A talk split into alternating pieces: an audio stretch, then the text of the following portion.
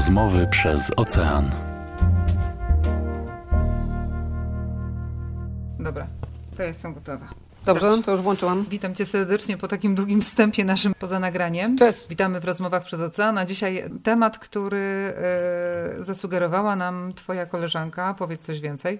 Tak, Kasia i tutaj bardzo Kasi dziękujemy za, za podrzucenie tematu, który jest, mamy nadzieję, bardzo ciekawy. Będziemy mówić o stand-upach. Kasia jest fanką stand-upów.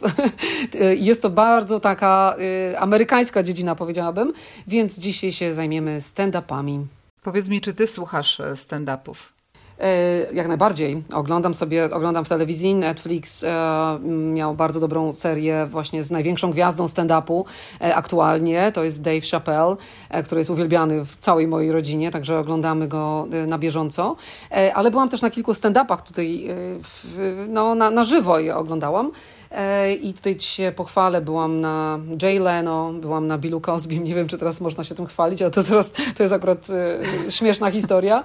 Byłam na Trevor Noah w Dolby Theatre, tam gdzie są Oscary przyznawane i też raz w Nowym Jorku Billy Crystal miał, miał swojego takiego stand-upa, więc no kilka, kilka zobaczyłam i, i wiem z czym to się je.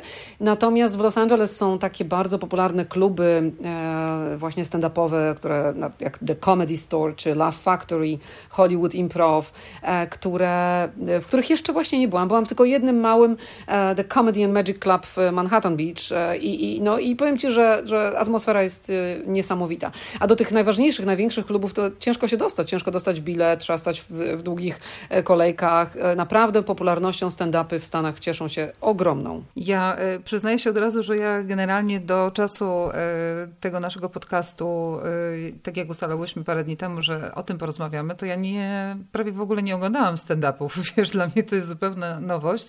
Wiedziałam, że oczywiście coś takiego jest, natomiast ja jestem pewnie e, po prostu, jeżeli już, to zwolenniczką bardziej kabaretów, czyli sketchy bardziej niż e, takich e, monologów. Natomiast przygotowując się, wpisałam sobie w Google'ach stand-upy Polska najpopularniejsi. I nieźle się uśmiałam, powiem szczerze, bo rzeczywiście jest to też fajna forma rozrywki. Ale y, powiem Ci tak, y, bo jak powiedziałam, bardzo lubię kabarety i moim ukochanym kabaretem w Polsce jest kabaret Hrabi i tam jest taki jeden fragment, kiedy Joanna Kołaczkowska mówi, czym się różni monolog od y, stand-upu.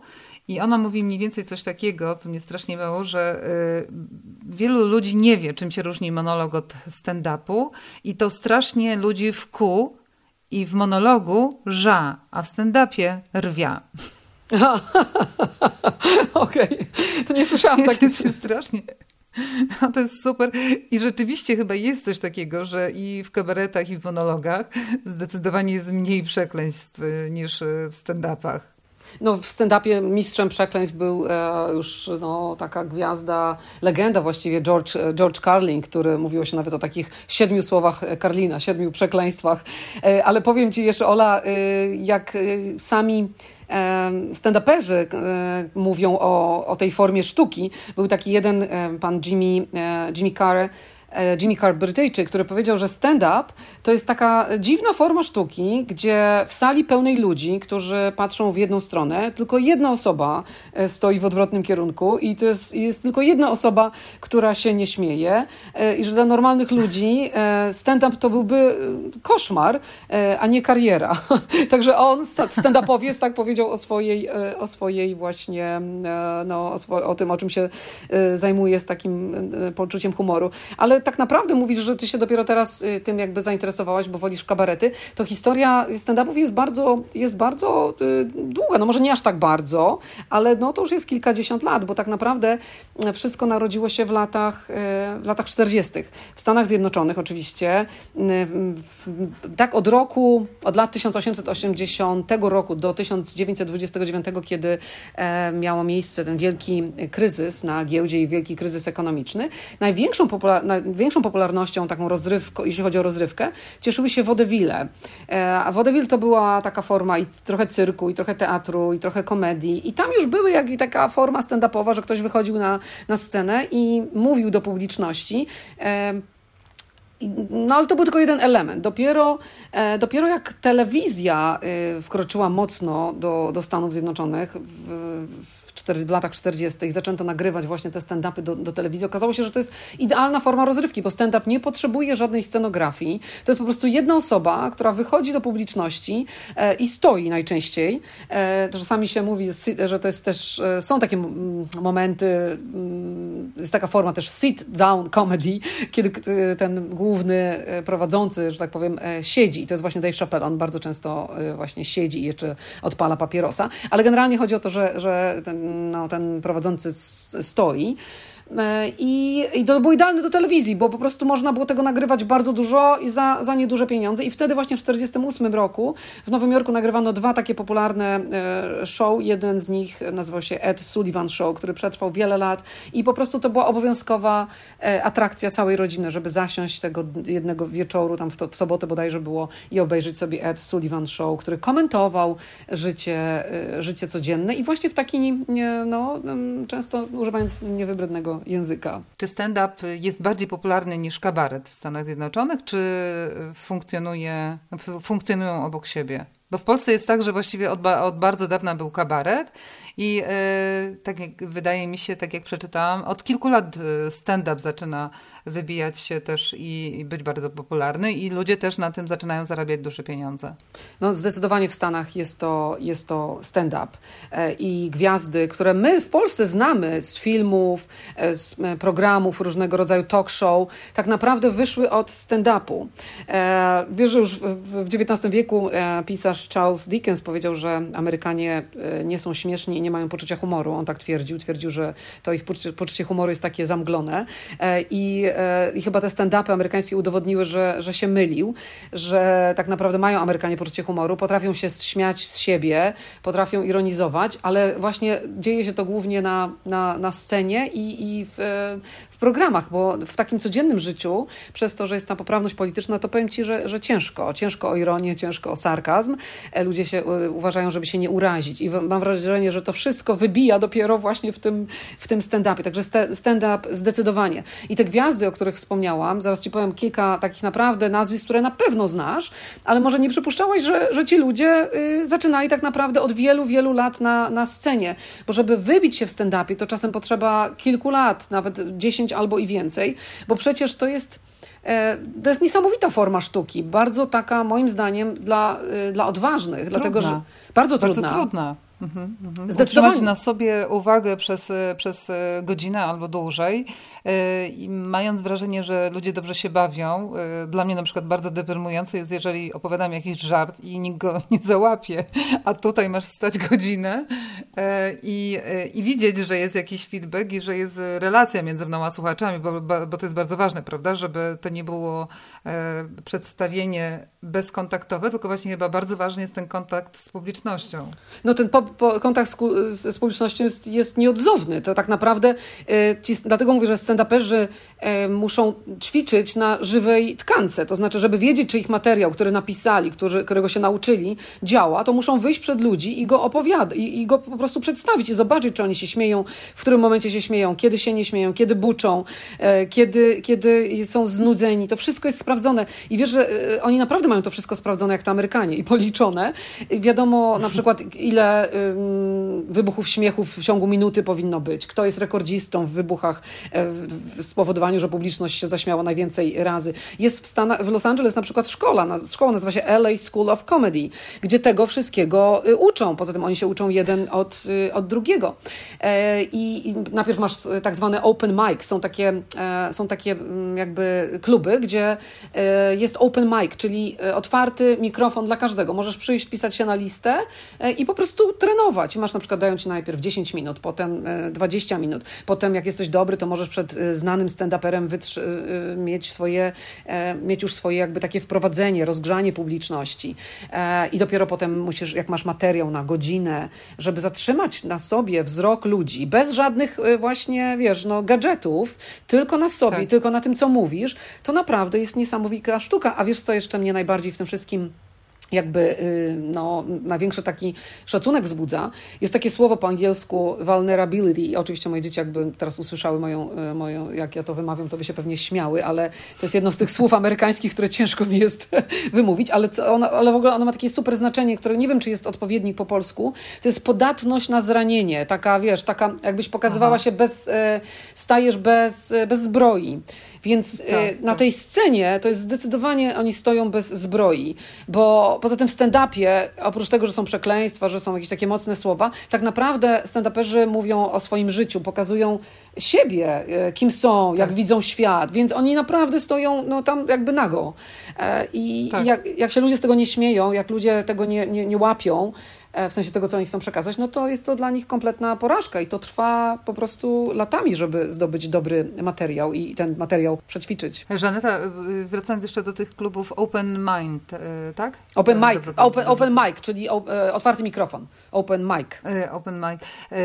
To publiczność tam jest taka przypadkowa, tak? Ludzie wiedzą, idą tam, wiedząc, że tam są właśnie tacy początkujący i zobaczmy, co będzie dobrego? Czy właśnie siedzą tam już ci, którzy potem będą ich szkolić? Nie, nie, nie. Tam są po prostu y, ludzie, y, którzy przyszli na drinka i przyszli posłuchać. Ja byłam, jest taki klub bardzo fajny w, w Venice Beach, e, w, no, w podziemiach jakby jednej z, z, restauracji, gdzie przychodzisz, masz obowiązek, nie wiem, tam kupić dwa drinki, e, to jest twój bilet e, i, i po prostu sobie słuchasz.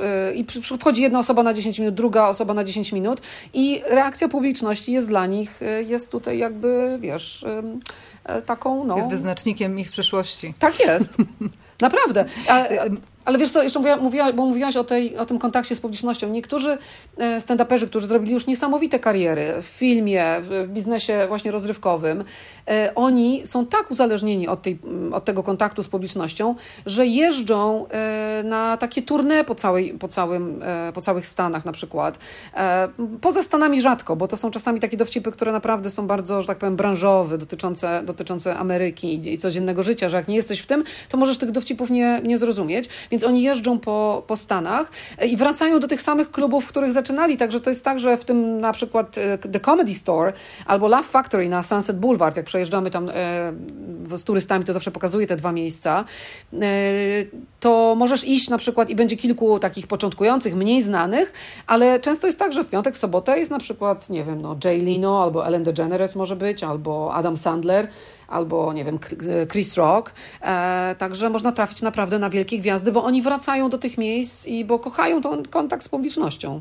Mhm. Mówiłaś o tym, że wielu ludzi zaczynało od e, stand-upu, zanim zrobiło karierę również w filmie. Na pewno to był Robbie Williams, bo to, to nazwisko e, zaskoczyło mnie, kiedy e, przygotowywałam się do tego podcastu, że on również przez wiele lat w taki sposób bawił ludzi. Tak, Robin Williams był jednym z lepszych e, no, właśnie stand-uperów, e, a potem e, no, został zaciągnięty przez Hollywood do, do, do filmu i, i na świat wypłynął cała jego popularność właśnie dzięki filmom, ale w Stanach był wcześniej bardzo znany właśnie ze stand-upów i takich przypadków mamy bardzo dużo. No akurat jego przypadek wiemy jak skończył, wiemy jaka to była tragiczna, no, no, tragiczny ten jego, ten jego koniec, samobójstwo, depresja, ale on był no, no, niesamowitą postacią niesamowicie, chciałam powiedzieć pogodnym człowiekiem, ale to była tak naprawdę ta pogodność na, na użyteczność innych, a, a, a wewnątrz to były czarne e, demony. Zresztą George, George Carlin, wiesz, on powiedział coś takiego, co mnie, e,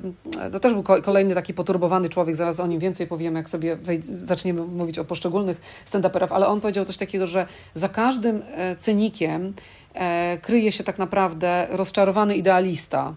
E, I to mhm. chyba pokazuje, że ci ludzie tak naprawdę są bardzo wrażliwi. E, muszą być wrażliwi, żeby zauważać te wszystkie problemy, e, ale też muszą mieć grubą skórę, żeby po prostu te problemy opisać w taki sposób, żeby inni się mogli z nich śmiać. A to, czy oni się tak naprawdę w duchu z tego śmieją, to, to właśnie nie, może niekoniecznie. W takim razie przejdźmy do tych, do tych takich najbardziej znanych amerykańskich stand-uperów, do tych TUS, które, które zrobiły największą karierę. No więc y, największa kariera, to ja y, powiem Ci tutaj kilka nazwisk, pewnie Ty może mi dorzucisz jakieś, jakieś inne, ale zacznijmy od y, Bill Cosby na przykład. Dlaczego od niego zaczynam? Dlatego, że na jego show byłam.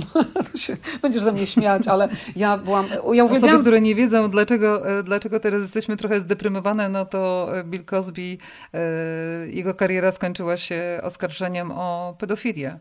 Pedofilię, molestowanie, no seksualne 60 kobiet go oskarżyło, no ale to, wiesz, to nie to, że tam się skończyło na, na oskarżeniach, skończyło się na tym, że on siedzi w więzieniu, przecież on normalnie dostał wyrok, siedzi w więzieniu, bo mu udowodniono winę, to, że wsypywał proszki odurzające kobietom i potem je, je gwałcił, nieprzytomne, no to jakby no, sprawa jest, jest już jasna, bo on siedzi w więzieniu, niewidomy, 83-letni dziadek, E, który odbywa... Który zrobił e, fantastyczną karierę e, filmem Bill Cosby Show, który był również uwielbiany w Polsce. No ja go uwielbiałam. To była, dla, osób, dla osób, które nie, wiedziały, nie wiedzą co to jest, to był fantastyczny film o rodzince czarnoskórej, gdzie był tata, mama i, i dwie dziewczyny chyba i chłopak, tak? O ile dobrze pamiętam.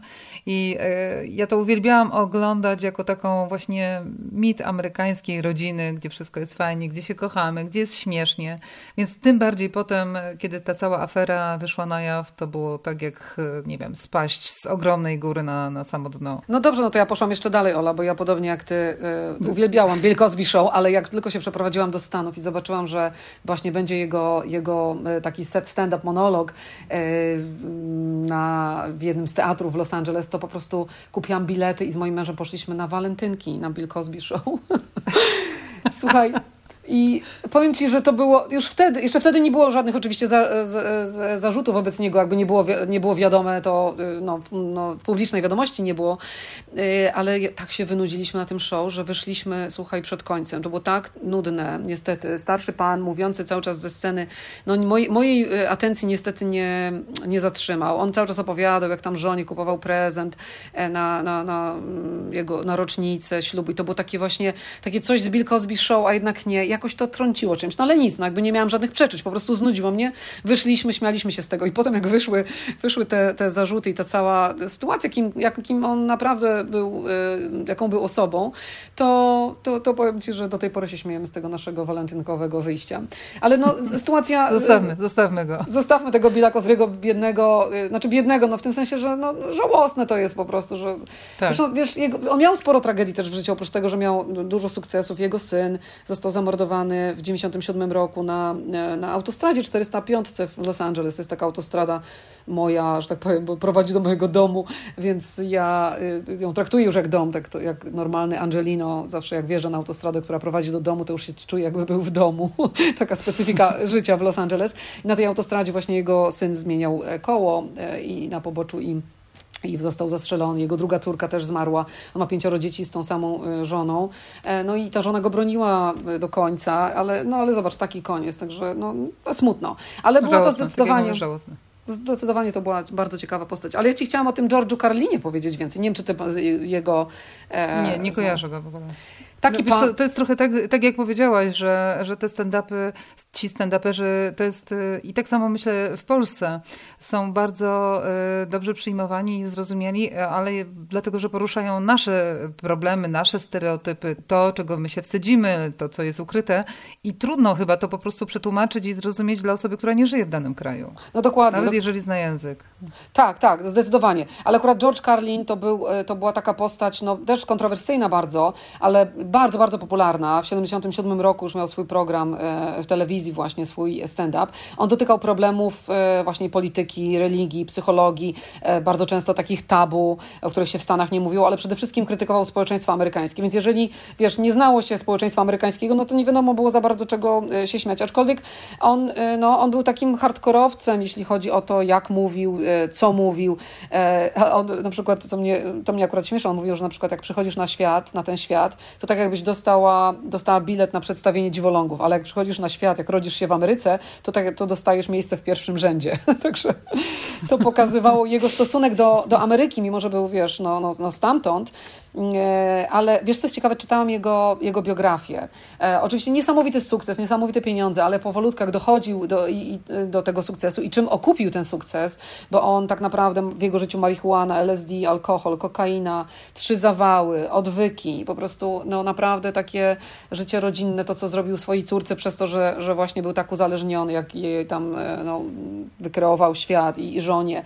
No to naprawdę czyta się to z takim bólem, a jednocześnie z drugiej strony ten te niesamowite e, sukcesy i te niesamowite, wiesz, no, miliony ludzi, które, które go e, uwielbiały. Także no bardzo, bardzo ciekawa, ciekawa książka, także będziesz miała chwilę w czasie świąt, to możesz sobie przeczytać. On wyszła w 2009 roku, rok po jego śmierci. Ale tak jak mówię, postać bardzo kontrowersyjna, bo on na przykład w takich Stanach Zjednoczonych, które są bardzo religijne, miałyśmy o tym odcinek, o tym jak ludzie wierzą w różne religie, ale wierzą, a on mówił na przykład o katolikach, śmiał się z katolików, mówił na przykład, że nigdy nie chciałby być częścią grupy, która w swoim logo ma gościa przybitego gwoździami do dwóch klocków drewna. Także wiesz, na, dla, dla obrażał uczucia religijne i to były lata 70., 80., e, to, to, to, to dlatego mówię, że kontrowersyjny, bo jako pierwszy no, mówił e, dosadnie o sprawach, o których się no, nie mówiło. Mhm. Ale zatrzymajmy się tutaj, no ale to jest właśnie chyba przywilej stand-upu, tak jak mówiłaś, że tak jak w normalnej e, mainstreamowej telewizji nie porusza się tych tematów, które są niepolity niepoprawne politycznie, tak właśnie stand-up może to wszystko poruszać. W stand-upie e, mówi się o tym, że ktoś jest gruby, ktoś jest po prostu tłusty, e, że ta kobieta e, to jest tylko pół kobiety, bo na przykład nie ma piersi. Mówi się o, o, o genitaliach, mówi się mówi się sam język, y, bardzo często obfituje w przekleństwa, więc to wszystko jest dopuszczalne i jak gdyby y, może to się podobać lub nie, wtedy wyłączasz, ale właśnie w stand-upie można tak robić i się generalnie nie powinno obrażać. No właśnie, właśnie dlatego wydaje mi się, że te stand-upy to jest taki amerykański wentyl. W tych czasach tej e, poprawności politycznej, kiedy nie można, wiesz, nawet między sobą sobie e, żartować. Znaczy nie jest to, można, ale to nie jest jakby takie akceptowane, e, żeby sobie, wiesz, ironiczne, jakieś takie sarkastyczne dowcipy rzucać w towarzystwie, to ten ten stand-up jest takim wentylem, kiedy ludzie naprawdę tak dosadnie dowalają sobie. I jest coś takiego jak stand-up właśnie, e, no wiadomo, że e, czarny mm, humor jakiś tam, ale ten stand-up, y, jak, jak, to, jak to, nie wiem jak to powiedzieć, taki obrażający. Jest nawet taka forma, to jest stand-up obrażający, że wychodzi stand-uper na scenę i on nie ma jakby przygotowanego, gotowego materiału, tylko nawiązuje kontakt z publicznością i, każ i z każdego robi sobie po prostu no, no, no, jaja, ale to jakie? Ja właśnie jak mhm. byłam na tym Jay Lino, e, o którym zaraz e, powiem, to było kilku takich rozgrzewających wcześniej, wyszedł gość na scenę i pyta się po kolei kogoś z publiczności, a pan skąd jest? A on mówi tam, a z Wisconsin. I on po prostu całą jazdę wymyśla na temat y, tego stanu, dowcipy i to takie ostre, że, że szok. No, cała sala się śmieje, a ten, na, z którego on się nabija, śmieje się naj, naj, najgłośniej. Potem się pyta kogoś, na przykład e, widzi jakąś parę, starszy mężczyzna i młodsza kobieta, e, to on na temat właśnie różnicy wieku i to tak dosadnie, i ci ludzie wszyscy się śmieją, po prostu nikt za nic się nie, nie obraża, e, ale jak tylko wychodzą e, z, wiesz, z tej sali, to jestem przekonana, że, że po prostu buzia na kłódeczkę nikt, nikt by coś, czegoś takiego nie, nie powiedział. Także no wentyl zdecydowanie. Mhm. E, wiesz co, ja właśnie niedawno, e, to też mi się spodobało, e, oglądając, przygotowując się, obejrzałam sobie mm, stand-up Abelarda Gizy, to jest taki jeden z czołowych w Polsce stand-uperów, który właśnie w ten sam sposób nabijał się ze swojej publiczności, chwalił jednych, że przyszli w koszuli i uparł się na jednego chłopaka, który przyszedł w t-shircie i mówi, nie no, zobaczcie, on w t-shircie i tak dalej, to teraz wszyscy wybuczymy go, tak? I bu, i cała publiczność zaczęła buczeć, e, właśnie, wiesz, sprowokowana przez tego stand-upera, po czym on na końcu mówi tak, no słuchajcie, no co wy robicie w ogóle? Ja też jestem w t-shircie, nie? To, to, to chyba pokazuje, jaką mm, dobry stand-uper potrafi zrobić niesamowitą rzecz, potrafi po prostu tak pokierować swoją publicznością, że tak naprawdę coś, co normalnie na ulicy byś nie zrobiła, bo, bo wisi ci to, czy ktoś jest w koszuli, czy w t-shircie, tak tutaj po prostu zaczynasz y, przejmować jego sposób myślenia. Dokładnie, dokładnie, ale w ogóle Abelard Giza to jest naprawdę geniusz, ja go uwielbiam. Jest, y, jest naprawdę, naprawdę niesamowity i mój syn tam mi zaaplikował wszystkie jego odcinki, bo mój syn jest fanem stand-upu, także Abelarda Gizę znamy i, i naprawdę, naprawdę jest, jest niesamowity i, i mówi ciekawie i śmiesznie i, i dosadnie, tak jak powiedziałaś, ale ja znowu wracam do tego wentyla. Ola, powiedz, czy to nie jest jakiś, jakaś forma terapii? Ja uważam, że to jest forma terapii. Ja wiele tak, razy, tak. ja wiele razy, wiele razy jak masz jakiś problem, a ktoś ci po prostu prostu ten twój problem przedstawi e, śmiesz, nawet dowali ci mocno, ale przedstawi, wiesz, rozśmieszy cię, powiecie, że jesteś tak, ty mówisz, że jestem beznadziejna, nic mi w życiu nie wychodzi, ktoś powie, tak, no po prostu jesteś beznadziejna jeszcze z tego zrobi komedię i ty się z tego uśmiejesz, to przecież nie uwierzysz, że jesteś beznadziejna, tylko wręcz się od, z tego odbijesz. I to jest, to jest dlatego stand-up jest naprawdę, no, jest, jest, jest genialny. I nam taki humor uważam jest potrzebny e, i potrzebna nam jest e, ironia i potrzebny Dokładnie. nam jest dystans i potrzebne nam jest to wszystko e, i, i, i uważam, że w Polsce teraz podobnie jak podcasty, stand-upy będą się świetnie rozwijać, bo wiesz, czytałam porównanie do podcastów, wiesz, że podcasty mają o. teraz takie swoją swoje 5 minut. Mam nadzieję, że to 5 minut będzie dłuższe niż 5 minut, bo w podcaście no, też... Mam nadzieję, że na pewno nasze, nasz podcast. Yy, ale wiesz, bo w podcaście też jest coś takiego, też masz dużą taką podatność na zranienie, bo też się odkrywasz. Nie sposób w podcaście nie pokazać, kim jesteś, jak myślisz, no, jaka jest twoja wizja życia, bo to też jest takie... Jakie masz poglądy, tak, jakie masz poglądy, co myślisz o danej, y, danej y, sprawie. Ale wiesz co, ja się czasem zastanawiam, bo y, chciałam jeszcze nawiązać, mówiłaś o Abelardzie Gizie, no ale jest taki właśnie ranking stand-uperów w Polsce, chyba najnowszy, który znalazłam, to na pierwszym miejscu był człowiek, którym, o którym, przepraszam, ale ja nie słyszałam, natomiast e, zaczęłam go słuchać i rzeczywiście też się nieźle ubawiłam. To jest e, Rafał Pacześ, który ponoć jako pierwszy taki e, solowy twórca, nie, nie wokalista, pewnie nie, nie piosenkarz, zapełnił cały spodek na swoim występie. I rzeczywiście y, on jest y, niezły, natomiast y, przy okazji właśnie jego stand-upów zaczęłam się zastanawiać, czy rzeczywiście zawsze stand-uperzy opowiadając o sobie, bo, bo z jednej strony jedna forma tych występów to jest nabijanie się z publiczności i z innych, ale bardzo często mówią też o sobie, o swoich dziewczynach, o swoich bliskich, o, o swoich zdarzeniach. Zastanawiam się, nie wiem, czy miałaś podobną refleksję, czy rzeczywiście to im się wszystko przydarzyło, to raz, a dwa, jak te dziewczyny mogą tego słuchać, na przykład tych stand-uperów, bo głównie mężczyźni tam występują, jak, e, w jaki sposób, na ile jest w tym kreacji dużo, jeżeli chodzi o swoje życie, a na ile yy, prawdy. No właśnie, to jest jakaś tam e, cienka linia, ale jak posłuchasz Abelarda Gizy, jak on na przykład mówi o swoich dzieciach, to możesz pomyśleć, że to jest jakiś po prostu, mm, e, no nie Patole, wiem. tak? No naprawdę, a, a, to jest wręcz, ja to zawsze odbieram no, no wręcz, przeciwnie, jak ktoś potrafi tak żartować, e, jak on mówi, jak go dzieci wpieniają, własne oczywiście i tyle, że no to jest po prostu, ja tam tylko widzę, wiesz, wielką miłość, no musi być, jest ten filtr po prostu i oni ten filtr e, nakładają, także jak, wiesz, no nie wiem, jak się żyje ze stand-uperem, stand nie, zna, nie wiemy tego, ale pewnie, no trzeba też mieć poczucie humoru, jak się jest partnerem stand-upera. E, oglądam właśnie na y, komputerze, wyświetliłam sobie zdjęcie Jay Lino. Też byłaś, y, do, dobrze usłyszałam, też byłaś na jego występie? Tak, tak, tak. Byłam na jego występie właśnie no i zaraz... Powiedz mi, bo on na przykład nie jest mężczyzną mega przystojnym mówiąc tak oględnie.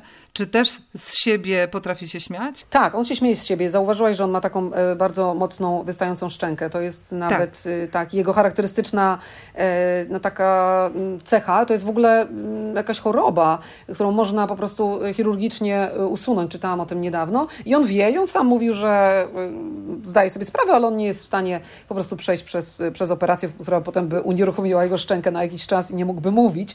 Więc on, on jakby też sobie żartuje żartuje, ale on, on żartował ze wszystkiego, z, pedofilii Michaela Jacksona, ze wszystkiego. Jay Leno to jest taki przykład e, gościa, który po prostu z naprawdę z samej doliny, z bezdomności nawet, wyszedł e, dzięki stand-upowi przez wiele lat, e, no, idąc do przodu i trenując, trenując i doszedł do niesamowitego bogactwa, niesamowitego sukcesu. On w swoich najlepszych latach zarabiał około 30-32 milionów rocznie ze swojego show w telewizji. To był takie Tonight Show with Jay Leno i który nagrywał od 1992 roku do 2000, 2014 e, i z tam jakimś rokiem przerwy z jakimiś tam e, małymi zmianami e, i zarabiał ogromne, ogromne pieniądze. Ale powiem Ci, jego historia jest bardzo ciekawa, bo wspomniałam o tej bezdomności.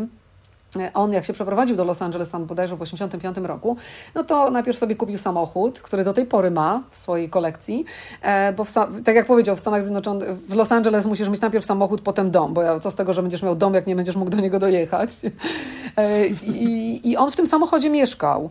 E, chodził oczywiście na te open mic, na te różne właśnie takie zawody, że tak powiem, stand-upowe, próbował swoich sił, ale nie miał gdzie mieszkać.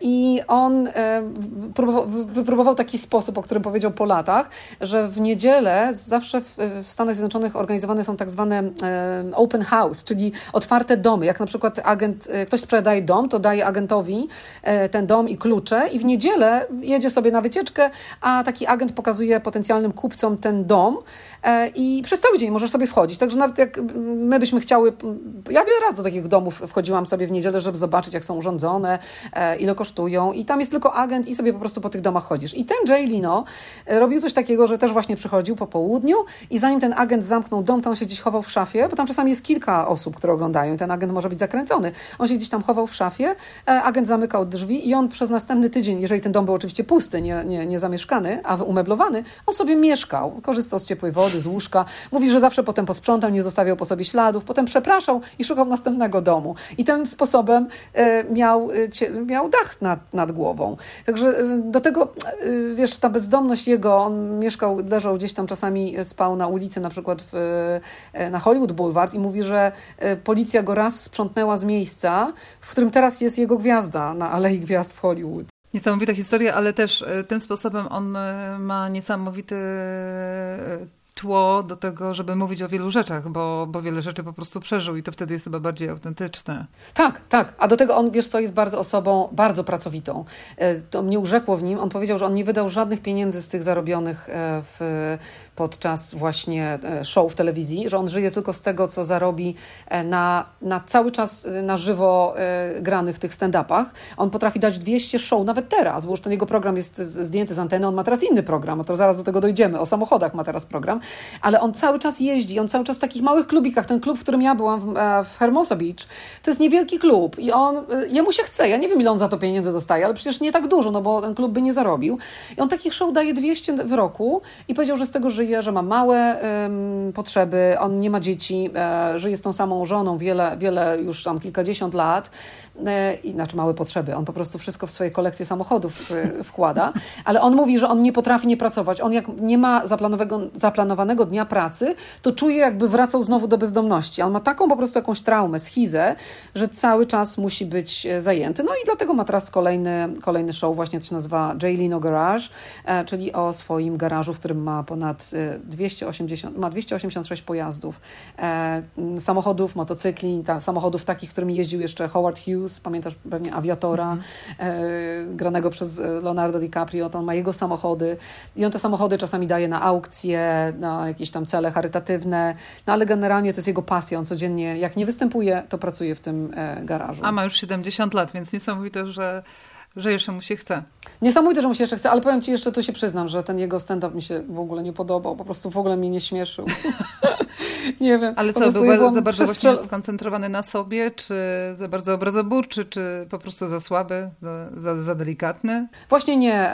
Ani polityczny, mało polityczny, ja lubię polityczne jednak dowcipy, mało polityczny, mało taki dosadny, taki, wiesz co powiedziałabym, dużo dowcipów geriatrycznych takich kurczę, naprawdę, o, wiesz, o prostacie, o e, no, oddawaniu Jesteś moczu. jeszcze za młoda na taki stand-up, słuchaj. No, jakoś mnie, może, nie wiem, no w ogóle mnie to nie śmieszyło, naprawdę. Wypiłam te dwa drinki obowiązkowe, które musiałam e, musiałam kupić, bo tam trzeba, jest obowiązkowa konsumpcja i naprawdę wyszłam taka trochę zdegustowana. No ale, no wiesz, no ale e, no, nie do każdej publiczności się trafi e, zawsze. Bardziej trafił do mnie Trevor Noah, znasz? Nie, nie znam, nie znam. To jest taki młody chłopak z RPA, który prowadzi no, bardzo, e, bardzo znany e, show w telewizji, no ale też jest właśnie stand-upowcem, występował w Dolby Theatre w, w Hollywood i on mnie akurat, on mnie akurat śmieszy. No śmieszy mnie też na co dzień, jak oglądam to, to, to jego show. Jest bardziej dosadny, jest bardzo inteligentny, mówi o rasizmie, on jest, on jest wiesz, czarnoskóry, także też ma tu jakby pole, wie, wie, wie o czym mówi. Wychował się w RPA, także ma taki inny background. E, bardzo, bardzo ciekawy. Natomiast y, wspomniałeś właśnie y, przy okazji poprzedniego komika o tym, że nie było tam y, politycznych tematów. Y, ja te, które oglądałam, te polskie stand-upy, też nie było politycznych tematów. Jak w którymś momencie jeden z tych stand-uperów y, mówił właśnie coś, co wydawałoby się, że teraz pójdzie w politykę, y, i nawet skomentował to, o teraz widzicie, teraz myślicie, że ja będę tutaj jechał po i padła nazwa partii, to wyśmiał ich i jechał dalej swoje obserwacje, które dotyczyły głównie stereotypów, bieda, bogactwo, pijaństwo i tak dalej. Nie, nie trafiłam tak naprawdę na polityczny i mam wrażenie, że to jest o tyle trudne, mm, że po pierwsze one się szybko dezaktualizują, takie stand-upy, a po drugie, jeżeli się ma bardzo konkretne poglądy polityczne, to albo trafisz, albo nie. I albo ciebie to będzie śmieszyć, albo wręcz odwrotnie wychodzisz. No tak, no ale to znowu wracamy do tego, do, do jakiej publiczności mówisz. I no i niestety, no znowu tutaj wracamy do tej podatności na zranienie, to znaczy no zawsze będziesz krytykowana, zależy po której stronie y, staniesz. Stawanie pomiędzy, pośrodku to też nie jest rozwiązaniem, bo, bo też krytyka spływa na ciebie. Także oni są bardzo wyraziści w swoich poglądach i no i, i e, no i ten, taka, i, i to jest wielki sukces. Wiesz, że teraz przez ostatnie cztery lata w Stanach Zjednoczonych, kiedy prezydentem e, był e, Donald Trump, e, to były złote lata dla stand-uperów, dla tych gospodarzy różnego rodzaju show. I właśnie ten. Wiadomo. Tak, ale wiesz, że ten, który kompletnie od polityki odstawał, nie chciał się zajmować polityką, mówię tutaj o Jimmy Fallon, najbardziej stracił. Jego show miał najmniejsze wzrosty, a wręcz spadki w porównaniu z tymi, którzy zajęli się polityką, jak e, Trevor Noah, e, czy, czy, czy właśnie e, mm, kto tam jeszcze, Bill Maher na przykład, John Oliver, jest niesamowity. Po prostu przez godzinę gość mówi, ma białą, białą ścianę za sobą i mówi non-stop o polityce i nie tylko, i potrafi, i nie możesz przestać go słuchać. I te, mm, te, te showy, te programy zdobyły ogromną popularność. No okej, okay, ale to byli głównie przeciwnicy Trumpa, którzy y, jechali z jego różnych y, słabości i tak dalej. Czy y, są też tacy, którzy potrafią znaleźć i tu, i tu jakieś rzeczy, z których się można pośmiać. No, no bo e, Saturday Night Live, e, bardzo fajnie, rozmawiałyśmy o tym niedawno, bardzo fajnie też wychwyciły te różne takie przywary Joe Bidena i tak jak łatwo wydaje mi się sparodiować Trumpa, tak tutaj też fajnie sparodiowali no Bidena. No tak, oczywiście e, taki program, który jest, no jest moim ulubionym, ten SNL właśnie, Saturday Night Live, bo oni muszą mieć materiał. Przecież dla nich to były złote te cztery lata, bo łatwo się było śmiać i, um, i łatwo było go parodiować i po prostu wydaje mi się, że jak mieli już tam powiedzmy w środę e, wiesz, przygotowany materiał, to Trump wyskakiwał w czwartek, piątek z czymś nowym i musieli pewnie od nowa odkręcać, bo to było tak e, istotne. E, ale no, cała sztuka polega na tym, żeby z ludzi, którzy są mniej śmieszni i mniej wydatni, też zrobić, zrobić show. No i, i robią, i robią, śmieją się z Kamali Harris i z Pete, Pete Buttigieg i e, z, e, z Joe Bidena jak najbardziej będą musieli przecież z czegoś żyć i tą publiczność mieć e, no, za sobą, więc będą się śmiać ze wszystkiego, ale oni się też śmieją z dużo takich, z wielu takich społecznych, społecznych rzeczy, które są naprawdę, naprawdę komiczne. Ale jeszcze wiesz co, Ola, chciałam Ci powiedzieć o jednym gościu, który, no bo jest zawsze wokół stand-upu dużo takich, no jest afer, sporo. Mówiliśmy o Bill Cosby, ale jeszcze jest taki pan, nazywa się Louis C.K., tam Shekel jego nazwisko, takie węgierskie jest. On był bardzo też znany. On ma około teraz, nie wiem, chyba 60 lat. I to też, też słaba ta jego kariera się potoczyła. Nie wiem, słyszałaś o nim kiedyś, o Louisie? Nie, nie, nie, nie, nie. nie. Ja tam nie oceniam teraz jak Louis, y... Louis C.K. E, je, no, to śmieszne czy nieśmieszne to inna rzecz, ale po prostu wyszła afera z nim taka, że, że się okazało, wiele kobiet go skarżyło, e, kobiet, jego współpracowniczek, że się po prostu ona, uwielbiał się onanizować na ich oczach, nie? że po prostu zamykał drzwi do pokoju i, i po prostu to robił. E, on się przyznał do tego, przeprosił po prostu żo żałosne. Czasami też żałosne, jak te kariery się kończą w taki mhm. banalny, no po prostu okropny, obleśny sposób. No ale mm, on wraca, wraca już teraz, bo to było w 2018 roku, teraz już wraca, ma już swój nowy materiał, no i powolutku, wiesz, Amerykanie dają drugą szansę, Ameryka Amerykanie lubią dawać drugą szansę, kompletny upadek, przeprosiny, e, no i powrót. I on teraz wraca. I jego koledzy ze stand-upu mówią, że trzeba mu dać szansę, że jednak, wiesz, odpokutował, także takie historie, takie historie historie też są samą po prostu komedią dla, wiesz, dla innych, materiałem gotowym dla innych y, stand-upowców. Czy czasem y, oglądając stand-up, stand-upy y, miałaś wrażenie, że nie no, tutaj to już naprawdę przegięli. To już naprawdę było słabe, niesmaczne. Chociaż to był na przykład twój ulubiony stand-upowiec. Tak, tak, tak. Zdarzało się oczywiście. Czasami jest tak ostro, że wiesz, zapierasz dech. Ja tutaj... Mm, zawsze wspominam e, Borata, Sasha Baron Cohen. On nie jest stand-upowcem, tylko nagrywa, nagrywa filmy, nagrywa programy, wywiady, ale akurat y, przy jego programach to mam tak, że po prostu e, zapiera mi dech w piersiach. Jak nie oglądałaś Ola, to polecam. Oczywiście Borat, teraz druga część, część Borata, to jest jedna rzecz, ale jest taki program, który on nagrał, nazywa się um, Who is America? To jest po prostu, to jest bez butelki wina. My oglądaliśmy w, w, domu z dziećmi, to każdy z nas po prostu milczał z zażenowania. Znaczy to jest tak, że się śmiejesz, ale jednocześnie jesteś tak zażenowana, jak on odkrywa w, no, w taki naprawdę no, no, niesamowity sposób, wiesz, tą obłudę, hipokryzję y, tych swoich rozmówców. Naprawdę obejrzyj to sobie, bo on nagrał, wiesz, pokazuje Julianiego ważnych polityków, którzy potem rezygnowali ze swoich funkcji, to jak oni się odkryli w jego programie. To jest, wiesz, to jest inna dziedzina. Myślę, że dla Saszy Barona Coena to powinna być jaka, jakby oddzielny E, no nie wiem, mm, oddzielna... Oddzielna kategoria, jeżeli chodzi o twórczość artystyczną, tak? Chyba ta, o, dokładnie, dokładnie, dokładnie, dobrze to powiedziałaś. Cały czas mówimy o, o facetach, a co, co z kobietami. No w Polsce też mamy niewiele tylko e, kobiet i w kabaretach, i e, w monologach, i w stand-upach. W Stanach jest kilka kobiet. No, znam ludzi, którzy mówią, że kobiety są nieśmieszne w stand-upie i nie wiem, wiesz, jak sobie... Jak sobie... Dlaczego? Nie wiem, nie wiem, słyszałam taką opinię, ale słyszałam kilka śmiesznych, właśnie takich nieznanych na, w tych open mic i naprawdę były bardzo śmieszne, ale jest kilka takich znanych nazwisk w Stanach, na przykład, y, pewnie znasz Amy Schumer, e, to jest aktorka, która grała w wielu filmach, komediach, ale też jest właśnie stand-uperką i dosyć znaną. No, znam osoby, które mówią, że jest kompletnie nieśmieszna i wiesz, no ale no to nie, no, nie dopasujesz y, gustu do wszystkiego. Ona, ona bardzo lubi... Ona ma takie dowcipy. Ach tak, kojarzę ją z Tak, filmów. kojarzę z nią. Taka e, e, przy tuszy troszkę, ona bardzo właśnie często z tej swojej niby tuszy e, żartuje w taki sposób dosyć no, no, obcesowy. Żartuje z takich rzeczy, wiesz, e, z menstruacji, z, no, z takich, no też jak ktoś to lubi, to, to będzie go, go śmieszyło. Ale są jeszcze takie dziewczyny jak Sarah Silverman, bardzo znana, Ellen DeGeneres przecież, ona ma swoje, wiesz, bardzo dobre e, show, bardzo popularne, mhm. to też ją znasz. Leslie Jones, taka czarnoskóra Y, babeczka, która w SNL gra, znaczy teraz odeszła z SNL, ale też ma swoje stand-upy. Także jest ich kilka, ale dla mnie taką naprawdę super babką jest Tiffany Haddish.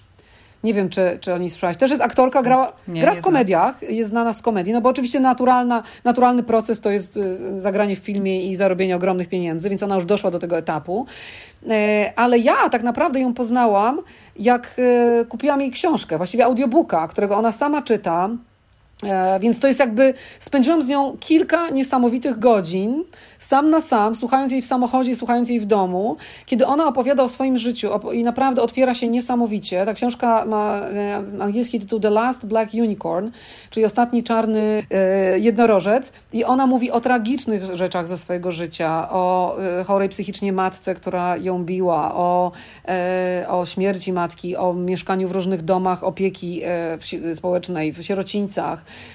w, w, w, w, różnych związkach z chłopakami, o pracy na lotnisku w, Los Angeles, o, o swoich początkach. E, I naprawdę y, mówi o tym tak śmiesznie, napisała tak śmiesznie i tak śmiesznie to czyta, że ja, ja naprawdę się uśmiałam. Jednocześnie, wiesz, jest ci szkoda. Ona opowiada o tym, jak Kościół scjentologiczny chciał ją przejąć, jak się biła y, właśnie w bidulach, w, w, do, wiesz, w sierocińcach. E, no naprawdę takie życie tragiczne, które no jakby, wiesz, zakończone mega sukcesem. Opowiadał swoich, mm, o, o tym, jak nie może związków y, z mężczyznami, w sensie nie może ułożyć sobie życia, e, ale opowiada o tym, jak śpiewała i była taką MC, czyli Master of Ceremony na barach, na imprezach mitzwa, e, bar mitzwa w, Los Angeles, bo to są wielkie imprezy mm -hmm. i ona tam po prostu, wiesz, tańczyła, jak tańczyła na przykład z jakimś dziadkiem, który zaraz potem umarł i, i e, to, wiesz, i to są tak straszne te historyjki, ale jednocześnie tak śmieszne, że ja nie mogłam się oderwać. Naprawdę super dziewczyna, e, w ogóle bardzo atrakcyjna i, i może w stand-upie jest taka za bardzo przerysowana, ale ta książka i, i ten e, naprawdę, szczególnie czytana przez nią, ten audiobook był rewelacyjny. Także polecam, polecam. Żanta, mam jeszcze pytanie, jeżeli chodzi o stand-upy i o język, bo to jest chyba bardzo ważne, żeby dobrze znać język, żeby wychwycić te wszystkie niuanse, y, jak, w których, o których opowiadają, prawda?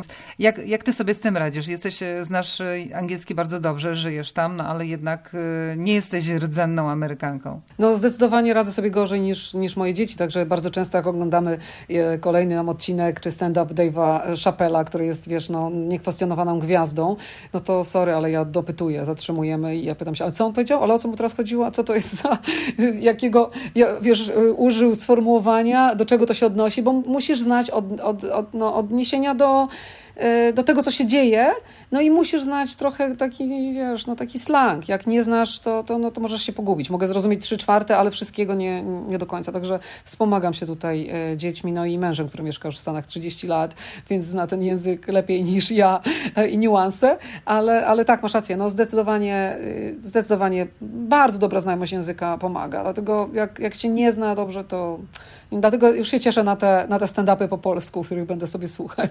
No właśnie, ja chciałam powiedzieć, że chyba będziesz musiała mi napisać usprawiedliwienie, jeżeli mi się nie uda y, zrozumieć tych stand-upów po amerykańsku. No, y, taki fajny cytat sobie zapisałam, który powiedział też jeden ze znanych ponoć y, kiedyś amerykańskich stand-uperowców, Jerry Seinfeld, tak? Tak, który... o, to jest też wielka gwiazda. Właśnie czytałam, że zarobił na tym biznesie ogromne pieniądze, bo chyba jest właścicielem największej kolekcji Porsche e, w Stanach. I on powiedział tak, stand-uperowi ludzie płacą za to, by myśleli o tym, o czym sami myśleć nie mają czasu. No widzisz, niesamowite podsumowanie. Ale faktycznie nie wspomniałyśmy o Jerrym, dobrze, że wspomniałaś o Jerrym, e, Jerry Seinfeldzie, bo, bo to jest w ogóle człowiek legenda i faktycznie on jeździ sobie tym Porsche po Los Angeles e, i, i, ma teraz też jakiś tam nowy program. Oni wracają po latach, bo tak jak mówię, tęsknią do tego, ale tak, bardzo, bardzo ważna, ważna postać. No i ciekawie to ujął, faktycznie. E, to jest taka, tak jak mówimy, no wentyl. Ja bym to nazwała, stand-up to jest taki wentyl dla naszego życia pełnego stresów, o którym mówił George Carlin, że żyjemy jakby wiesz, no takim w cyrku trochę. I, i, może, I może ten stand-up jest dla nas takim no, oddechem. Ale tu, Ola, jeszcze zanim, zanim skończymy, bo już czuję, że zbliżamy się powolutku do końca, to kilka nazwisk, bo jakbym nie wymieniła tych nazwisk, to by było, to by było wstyd takich ważnych. A i tak pewnie będzie wstyd, bo jest wielu, których ja nie znam, a, a, a pewnie Kasia tutaj, która nas y, słucha, mam nadzieję, nam dopowie. Ale tak, Bill Cosby, George Carlin, Billy Crystal, Jay Leno, Jim Carrey, Kevin Hart, teraz bardzo znany, Chris Rock przecież, przecież, Jerry Seinfeld, Louis uh, C.K., Adam Sandler, też znany aktor i stand-uper, Trevor Noah, no i mówiłam, Amy Schumer, Sarah Silverman, Tiffany Haddish, Ellen DeGeneres, Leslie Jones, e, no, no i kto jeszcze? No, czekamy na, na, na naszych słuchaczy, którzy nam dopowiedzą, napiszą i, e, i my się też dzięki nim tutaj dokształcimy. Super. Fajnie słuchać o takich ludziach, którzy mają jeszcze większe poczucie humoru niż my i potrafią nam pokazać y, coś takiego, y, ten cały świat z innej strony, bo czasem nic nie zostaje innego, jak tylko się śmiać z tego, co nas otacza. Tutaj no, no, taki e, fajny komplement powiedziałaś e, mnie i sobie i to jest super, że mamy poczucie, mamy poczucie humoru, ale są jeszcze tacy, którzy mają lepsze poczucie humoru. Także tak, e, śmiejemy się i mamy nadzieję, że, że, że tym programem no, dałyśmy chwilę wytchnienia naszym słuchaczom też i że i u nich też uśmiech na twarzy zagościł. Dzięki bardzo w takim razie, do usłyszenia. Cześć. Dzięki Ola, dzięki wielkiej, do usłyszenia za tydzień. Rozmowy przez ocean.